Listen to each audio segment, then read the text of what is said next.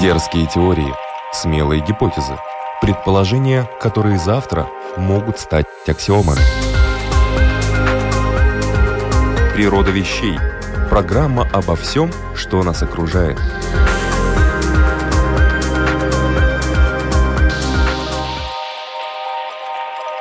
Приветствую вас, любители узнавать новое об уже известном. Это программа «Природа вещей». У микрофона Людмила Вавинска. Белые, желтые, красные, синие, черные – да, наверное, нет таких однотонных красок, которые могли бы описать цвет кожи человека. Потому что у нас, людей, множество оттенков. И кроме того, кожа на разных участках тела разного цвета.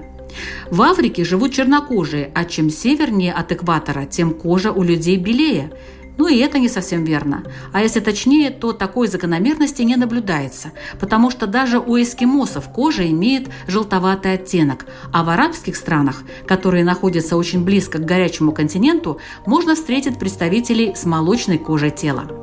Так от чего же зависит цвет? Как он связан с другими характеристиками кожного покрова и как он влияет на выживаемость в разных климатических условиях? Расспросим об этом и не только нашего сегодняшнего гостя. В программе «Природа вещей» научный журналист, один из создателей популярного сайта «Антропогенез.ру», ведущий форума «Ученые против мифов» Александр Соколов. Добрый день. Добрый день.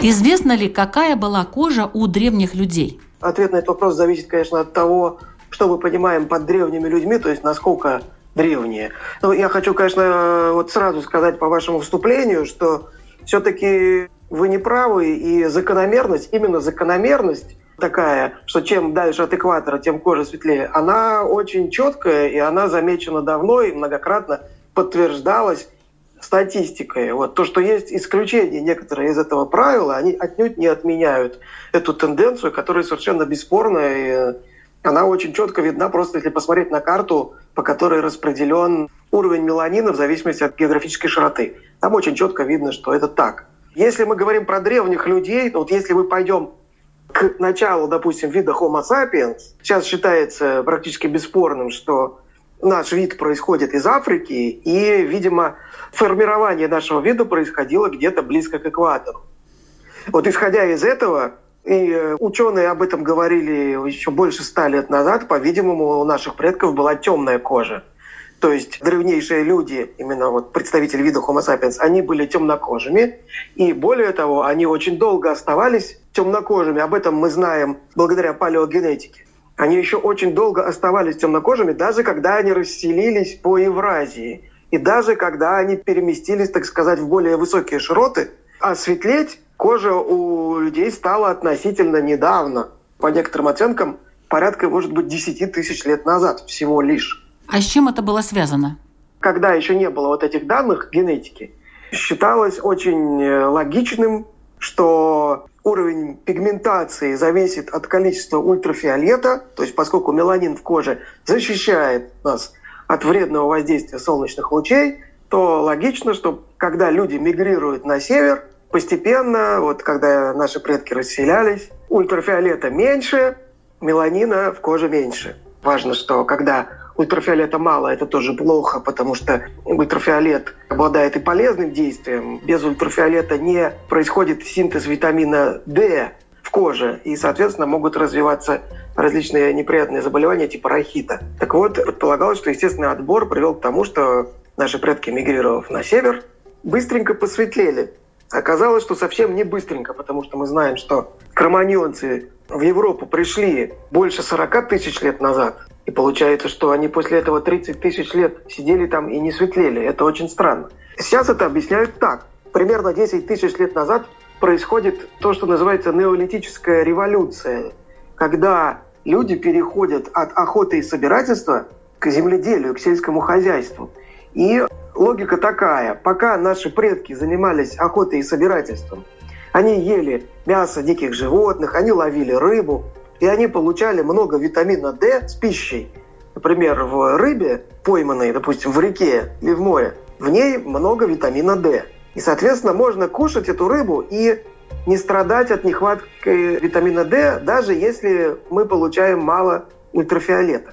А когда люди стали заниматься сельским хозяйством, они от этой дичи, рыбы, разнообразных каких-то растений, которые они собирали, перешли к злакам, которые стали возделывать. У них резко победнел, стал более скудным рацион, и упало количество витамина D3, которое они получают с пищей. И вот тут для них стало критически важным, чтобы синтез витамина D в коже происходил более интенсивно. И вот тогда пошел естественный отбор на светлую кожу. Такая картина, согласно тому, что мы сейчас знаем.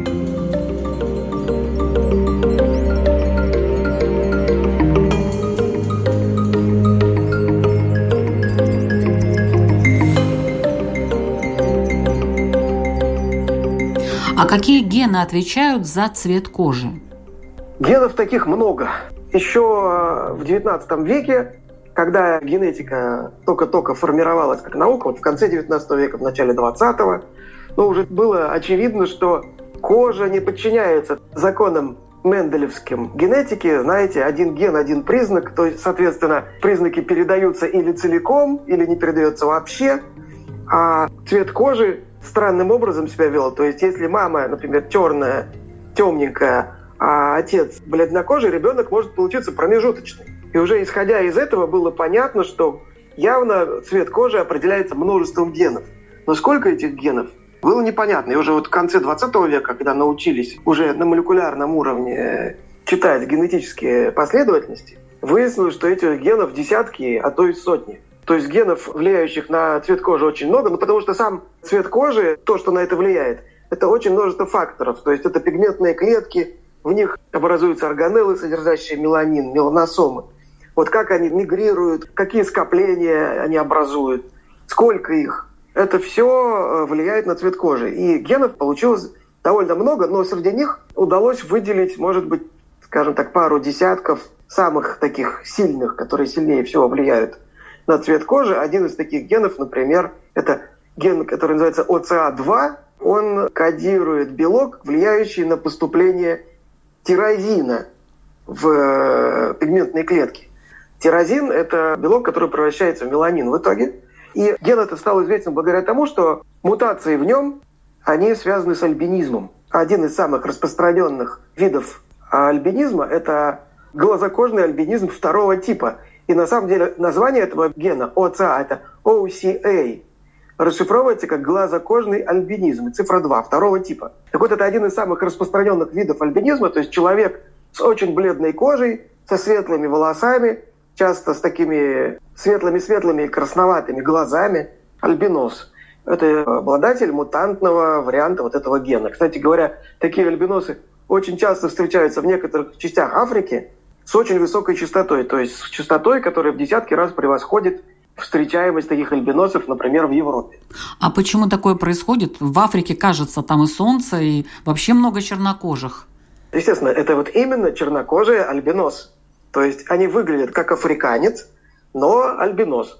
Да, это странно, почему они именно в Африке с высокой частотой, но вот по каким-то причинам эта мутация возникла в Африке, в каких-то популяциях, а поскольку там в некоторых племенах распространены близкородственные браки и вообще популяции небольшие, то высока вероятность, что ребенок получит вариант этого гена и от мамы, и от папы, то есть он будет гомозиготен, и получится альбинос. Там этих альбиносов как бы то ни было много, и они очень страдают. Они страдают, как вы правильно совершенно заметили, от солнца и часто не доживают до 30 лет. Они от рака кожи умирают сплошь и рядом. А во-вторых, их там еще и преследуют.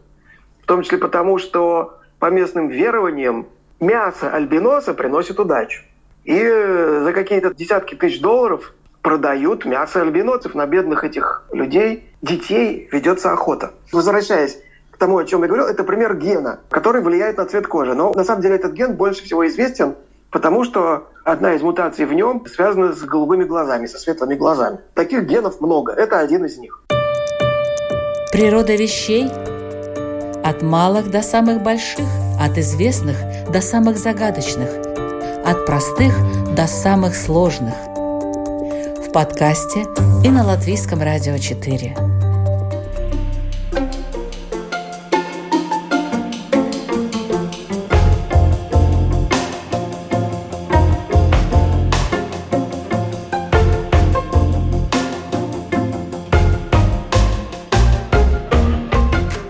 Меланин и пигментация. Какие функции они выполняют? На самом деле существует множество объяснений, зачем понадобилась темная кожа почему вообще кожа разного цвета, какую роль играет меланин. И, судя по всему, меланин, конечно, он выполняет множество функций, потому что вообще-то он есть не только у человека и не только в коже. Он, например, встречается и в тканях мозга, например. Поэтому очевидно, что функций у него множество, в том числе даже и какая-то антибактериальная функция. Меланин обладает неким антибактериальным, антимикробным действием. И в связи с этим предлагалась гипотеза, что меланин в коже защищает кожу от инфекций. Это одна из гипотез. Но сейчас все-таки наиболее обоснованная и наиболее подтвержденная и распространенная гипотеза говорит о том, о чем я уже сказал, что главная роль меланина в коже – это защита от вредного воздействия солнечных лучей. То есть меланин обладает свойством поглощать и рассеивать солнечные лучи в ультрафиолетовом спектре, и поэтому он необходим, чтобы защищать клетки глубоких слоев кожи от повреждений от мутаций, связанных с вредным воздействием ультрафиолета, и, соответственно, от различных кожных заболеваний, от рака кожи, но в том числе, и, может быть, эта функция одна из самых важных, меланин защищает от распада фолиевую кислоту, которая тоже в каком-то количестве содержится в коже и в подкожных сосудах, а было показано, что фолиевая кислота, витамин В9, под воздействием солнечных лучей, под воздействием ультрафиолета распадается. А фолиевая кислота очень важный витамин, который прописывают, например, беременным матерям, потому что показано, что недостаток фолиевой кислоты приводит к различным патологиям плода. У мужчин недостаток витамина В9 тоже может быть связан с бесплодием, с э, нарушениями сперматогенеза. И поэтому полагают, что в том числе темный пигмент в коже защищает нас и от распада фолиевой кислоты. То есть вот здесь так интересно, что ультрафиолет способствует синтезу витамина В3 в коже, но ультрафиолет же приводит к распаду D3 в коже. И ультрафиолет же приводит к распаду витамина В9. Поэтому вот приходится так балансировать между вот этими вредным и полезным факторами. И поэтому вот близко к экватору выгодно быть темным, где ультрафиолета много. А когда мы живем далеко от экватора, где солнечные лучи проходят большой путь через атмосферу, ультрафиолет поглощается и до Земли его долетает мало, там выгодно быть бледным. А где-то вот в промежуточных широтах хорошо бы иметь какой-то промежуточный цвет кожи и, кстати говоря, способность к загару. Потому что на тех широтах, где в зависимости от сезона ультрафиолета может быть много или мало, там хорошо бы еще и вот эту способность ее как-то регулировать. Вот интересно в этом плане узнать, что думают ученые по поводу того, что некоторые люди прекрасно и легко и быстро загорают, и какой-то ровный загар у них, а другие мучаются на этом солнце, краснеют и никак не могут загореть. С чем это связано? Способность загорать в том числе регулируется своими генами, то есть часть генов, которые влияют на цвет нашей кожи, и гены, которые влияют на нашу способность загорать, они не одни и те же. То есть человек может быть бледным, но хорошо загорать при этом. И наоборот, эту способность изучают. И даже одна из шкал, которая использует для дифференциации людей по типу кожи, она как раз делит людей не по цвету их кожи, а по их э, реакции на ультрафиолет. Наиболее известная шкала Фицпатрика – где определяют людей именно по их способности загорать. Вот как раз, когда эта шкала формировалась, и обратили внимание, что может быть человек с бледной кожей, но при этом загорать нормально, а может быть совершенно не способен к загару. Это определяется тоже определенными вариантами генов. Например, меланокартиновый рецептор первого типа, ген такой MC1R, определенные мутации в нем приводят к тому, что у человека рыжие волосы, кожа бледная и такая веснушчатая, и этот человек легко сгорает на солнце. Поэтому здесь тоже ну, такая, скажем, сложная генетика.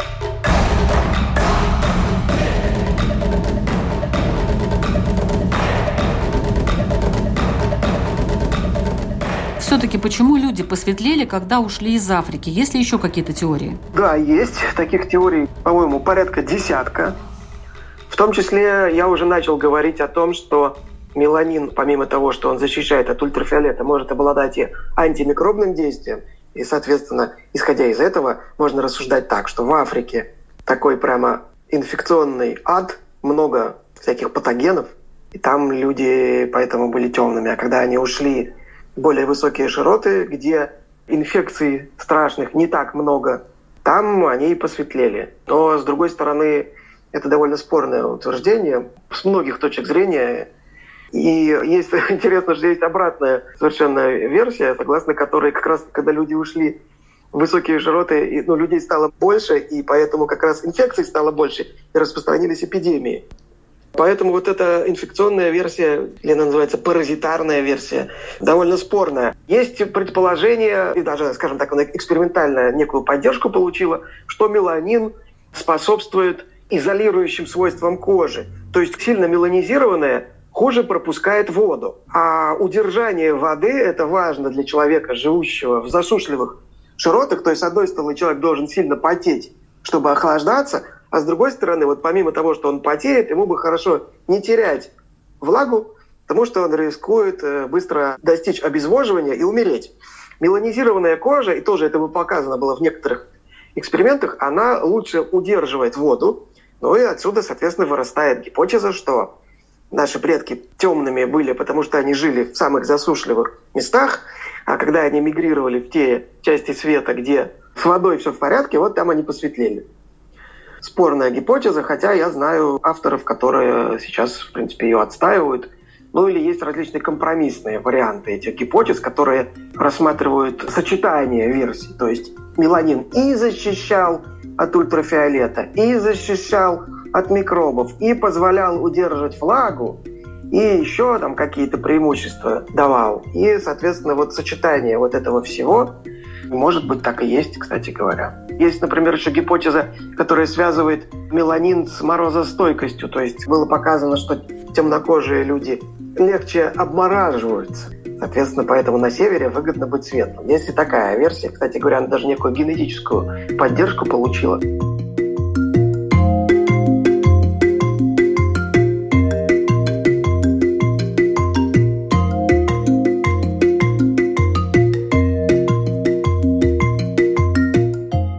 Программа «Природа вещей» у микрофона Людмила Вавинска. Сегодня мы говорим о феномене разноцветности людей с научным журналистом Александром Соколовым.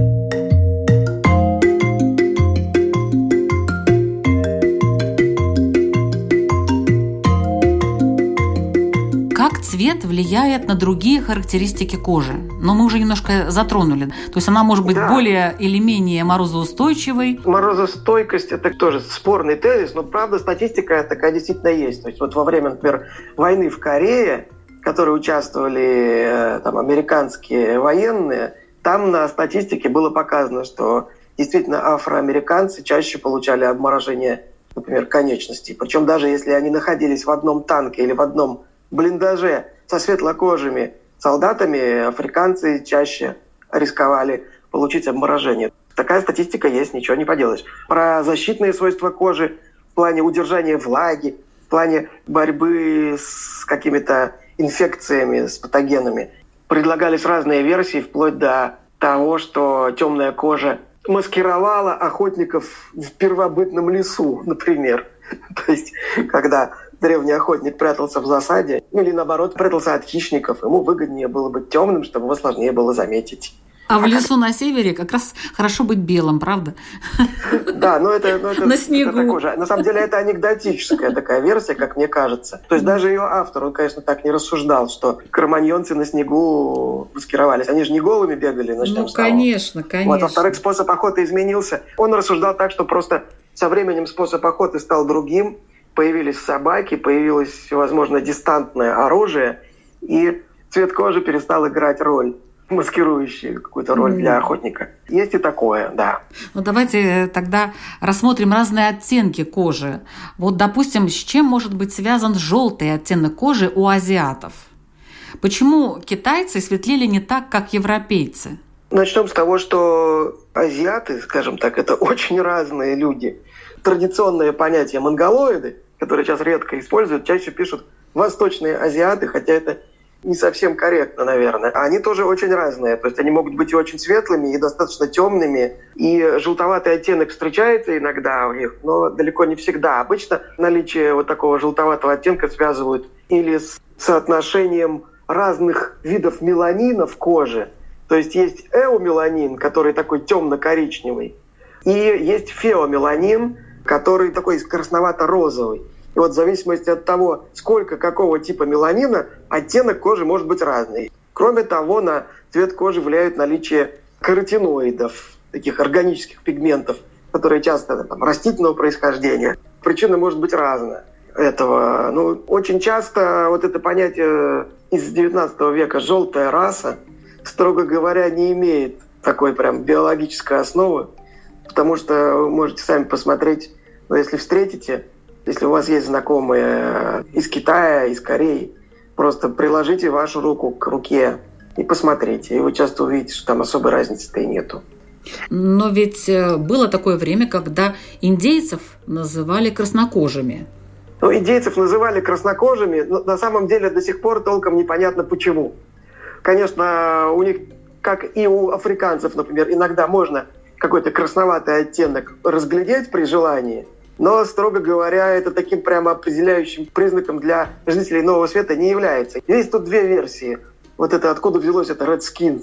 То есть по одной версии красными европейцы стали называть некоторые племена, которые традиционно раскрашивали себя охрой в красный цвет, там каких-нибудь биотук.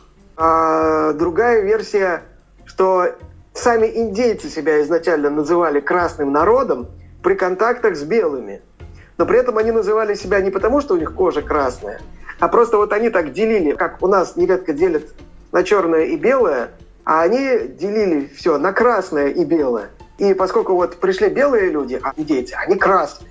Это не было цветом кожи, это такой как бы символический цвет. И потом уже это вот красное противопоставлялось белому, и потом уже европейцы стали их называть тоже красными. А изначально, кстати говоря, в различных письменных источниках аборигенов Нового Света описывали коричневыми, желтыми, но не красными. Тоже потом стали их называть.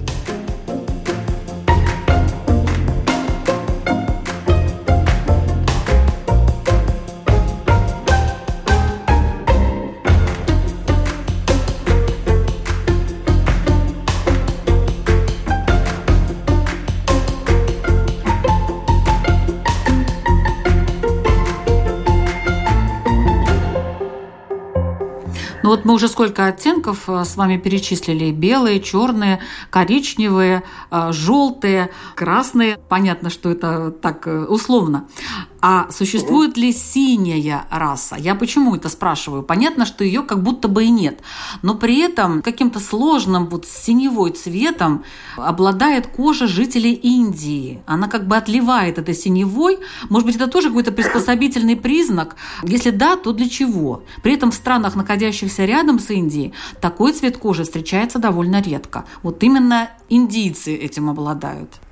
Честно говоря, я вот не видел, чтобы так прямо уж именно индийцев выделяли из-за каких-то особенных оттенков. Здесь просто-напросто нужно различать то, как, например, мы видим человека в зависимости от того, как на него свет падает, от особенностей нашего зрения и так далее. И что нам говорят, ну, например, там какие-нибудь приборы, спектрометры, когда мы в контролируемом освещении сажаем рядом несколько людей – и, собственно, оттенок их кожи определяем. Если рассуждать, синюшный цвет кожи – это вообще признак каких-то заболеваний. И часто говорят, что это значит, что просто кожа совсем побледнела, с кровью что-то не то. Гемоглобин, он имеет такой синеватый оттенок, и он начинает просвечивать через кожу. А вот что касается именно сильно пигментированных людей, часто можно встретить, что писать, что прямо и сине-темные, и сине-черные, но это скорее такая характеристика именно их черноты. И еще раз, тут надо сказать, что вот это деление, оно очень сильно условное, и от него, в принципе, в антропологии отказались. Строго говоря, уже даже в конце XIX века вводили различные шкалы для того, чтобы определять цвет кожи индивида не по принадлежности к его какой-то группе, а просто вот какая у него конкретно кожа по определенной шкале. И уже в XIX веке выделяли 34 оттенка кожи. К началу 20 века, там где-то в 20-е годы, прошлого века, их уже было за 300 этих оттенков. А сейчас уже используют э, различные приборы типа спектрометров и точные измерения. Ввели различные индексы, там, типа меланинового индекса, который определяет насыщенность кожи меланином. Кстати говоря, для волос, для глаз абсолютно точно так же. Ну вот я как раз хотела спросить, какие есть методики, э, шкалы, может быть, индексы, которые описывают цвет кожи. 34 оттенка – это называлась шкала Брока. Был Поль Брока, такой выдающийся ученый. Он известен исследованиями в разных областях, но в том числе он выделил вот эти 34 оттенка, и это были такие 34 бумажные полосочки, которые нужно было прикладывать к коже и сравнивать. Но полосочки эти бумажные, они выгорали со временем, стали использовать окрашенные стеклышки. Это называлось шкала Лушана.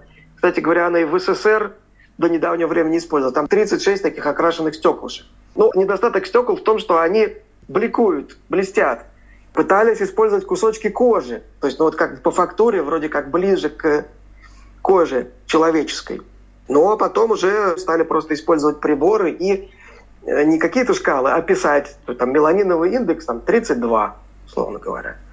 Те, кто работали в каких-то э, графических редакторах или вообще просто с компьютером работали, знают деление на RGB. Ну, вот там аналогичные шкалы. Сколько красного цвета, сколько такого, какова насыщенность. То есть попытки подойти к этому уже с точными цифрами. И сейчас обычно так делают. А для чего ну, такие ну, параметры думаю, вообще изучают? Вопрос, зачем вообще люди изучают себя? Просто, может быть, для чего-то? Наука антропология, наука о разнообразии человека.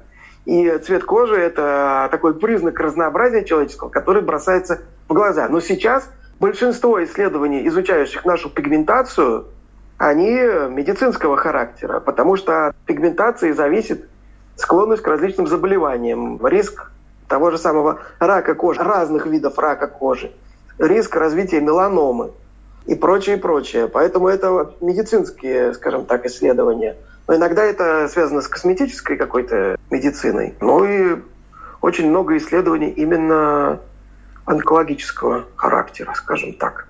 И помимо этого, это еще и криминалистика, я забыл сказать про важную вещь. Потому что когда преступник бежал с места преступления, но оставил какие-то следы, если это происходит, например, в Соединенных Штатах, то от того, какого цвета его кожа, зависит то, как быстро мы его поймаем. То есть с некоторых пор появились э, генетические методы, которые позволяют по образцу волос, крови, кожи, потожировых следов попытаться определить, а какого цвета у этого человека были волосы, кожа, глаза. И у нас уже получается некоторый портрет. И это тоже, в общем, одно из приложений, такое как раз прикладное направление вот этой науки, скажем, этой области антропологии, пигментации. Эти инструменты, они довольно э, хорошо работают сейчас уже. Природа вещей. От малых до самых больших, от известных до самых загадочных, от простых до самых сложных. В подкасте и на Латвийском радио 4.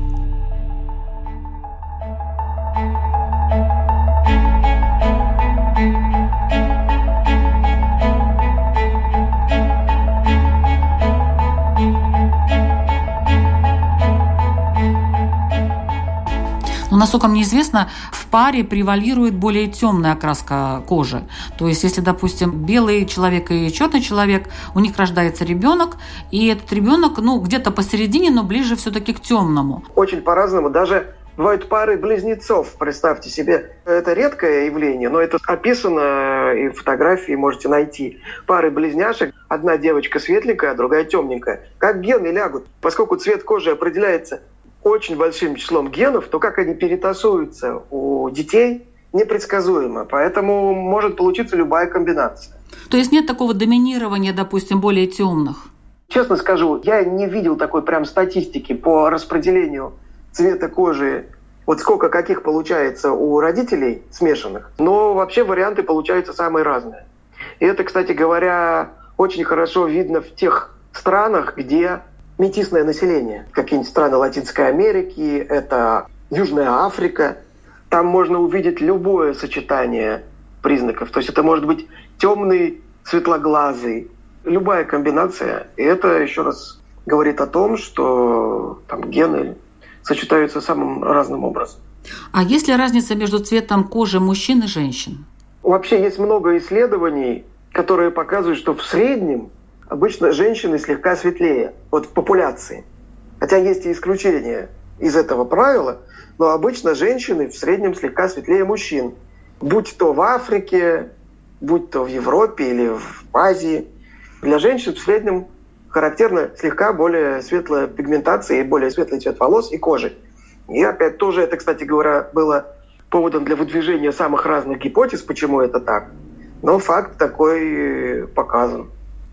А каковы данные последних исследований о том, почему у людей разный цвет кожи? Я видел недавние интересные исследования именно генетики кожной пигментации за пределами Европы. Вот тем сейчас занимаются. Просто очень многие исследования на эту тему проводились прежде всего на европейцах или, ну, в крайнем случае, на жителях Азии. И, как ни странно, мало данных по африканцам, австралийцам или жителям Латинской Америки. И вот эти исследования показывают, что генетика кожной пигментации, быть может, еще гораздо более разнообразна, чем нам известно. И вот эти методики, что важно, вот эти методики, которые предсказывают цвет кожи, вот я про них говорил, используются в криминалистике, они, например, на каких-нибудь жителях Южной Африки плохо работают потому что, видимо, у них в э, регуляции количества меланина в коже задействованы еще какие-то генетические варианты, не характерные, например, для европейцев. И это еще изучать и изучать. Интересно, метисные популяции, допустим, Южной Америки, Бразилии и других стран, как раз именно потому, что там очень смешанное население. Там и европейская кровь, и африканская, и местная перемешались. И это позволяет как раз оценивать, как те или иные варианты генов влияют на фенотип, на то, как человек выглядит. Вот такие исследования. Ну и в нашей стране тоже проводились такие исследования. Кстати говоря, недавно одно из них было опубликовано, и соавтором его был, к сожалению, недавно трагически погибший российский генетик Олег Балановский. Это ужасно, он утонул 44 года. Но вот э, он как раз участвовал во многих исследованиях, и в том числе, например, изучал особенности пигментации населения Кавказа и некоторых других российских регионов, на которых уже такие оточенные, проверенные методики предсказания пигментации работали слегка хуже. И он и его коллеги показали, исследуя вот эти популяции Центральной Евразии, показал, что там тоже есть свои генетические особенности, связанные с пигментацией. Поэтому, например, у них, условно говоря, по маркерам известным генетическим, они должны быть светлоглазые, а, а реально они кареглазые. Или наоборот. И методика дает сбой, потому что у них там еще какие-то свои генетические, может быть, как бы эпигенетические особенности, которые генетики выясняют, именно собирая статистику на большом количестве людей, у которых берут кровь, анализ ДНК делают, с другой стороны фиксируют их фенотип, цвет кожи, цвет глаз, цвет волос и Дальше это анализируют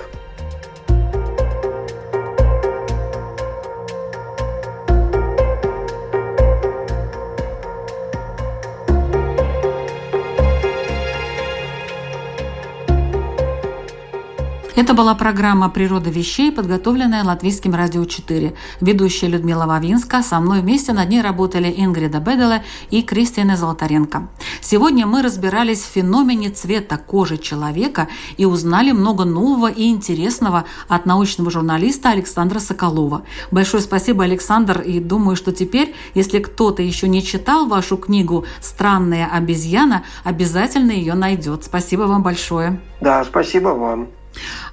А мы тоже советуем прочитать книгу «Странная обезьяна». Там, кстати, есть еще и разные теории относительно того, почему человек за свою историю эволюции практически потерял волосяной покров. Ну а другие выпуски «Природы вещей» вы можете найти на сайте Латвийского радио 4 lr4.lv или в подкастах. Например, о законе сохранения информации в физике и философии, о левшах и правшах, зачем это нужно эволюции, о масках как особом атрибуте общества в истории и политике. Слушайте, изучайте, анализируйте информацию и ищите новую, а мы вам в этом поможем. Присоединяйтесь.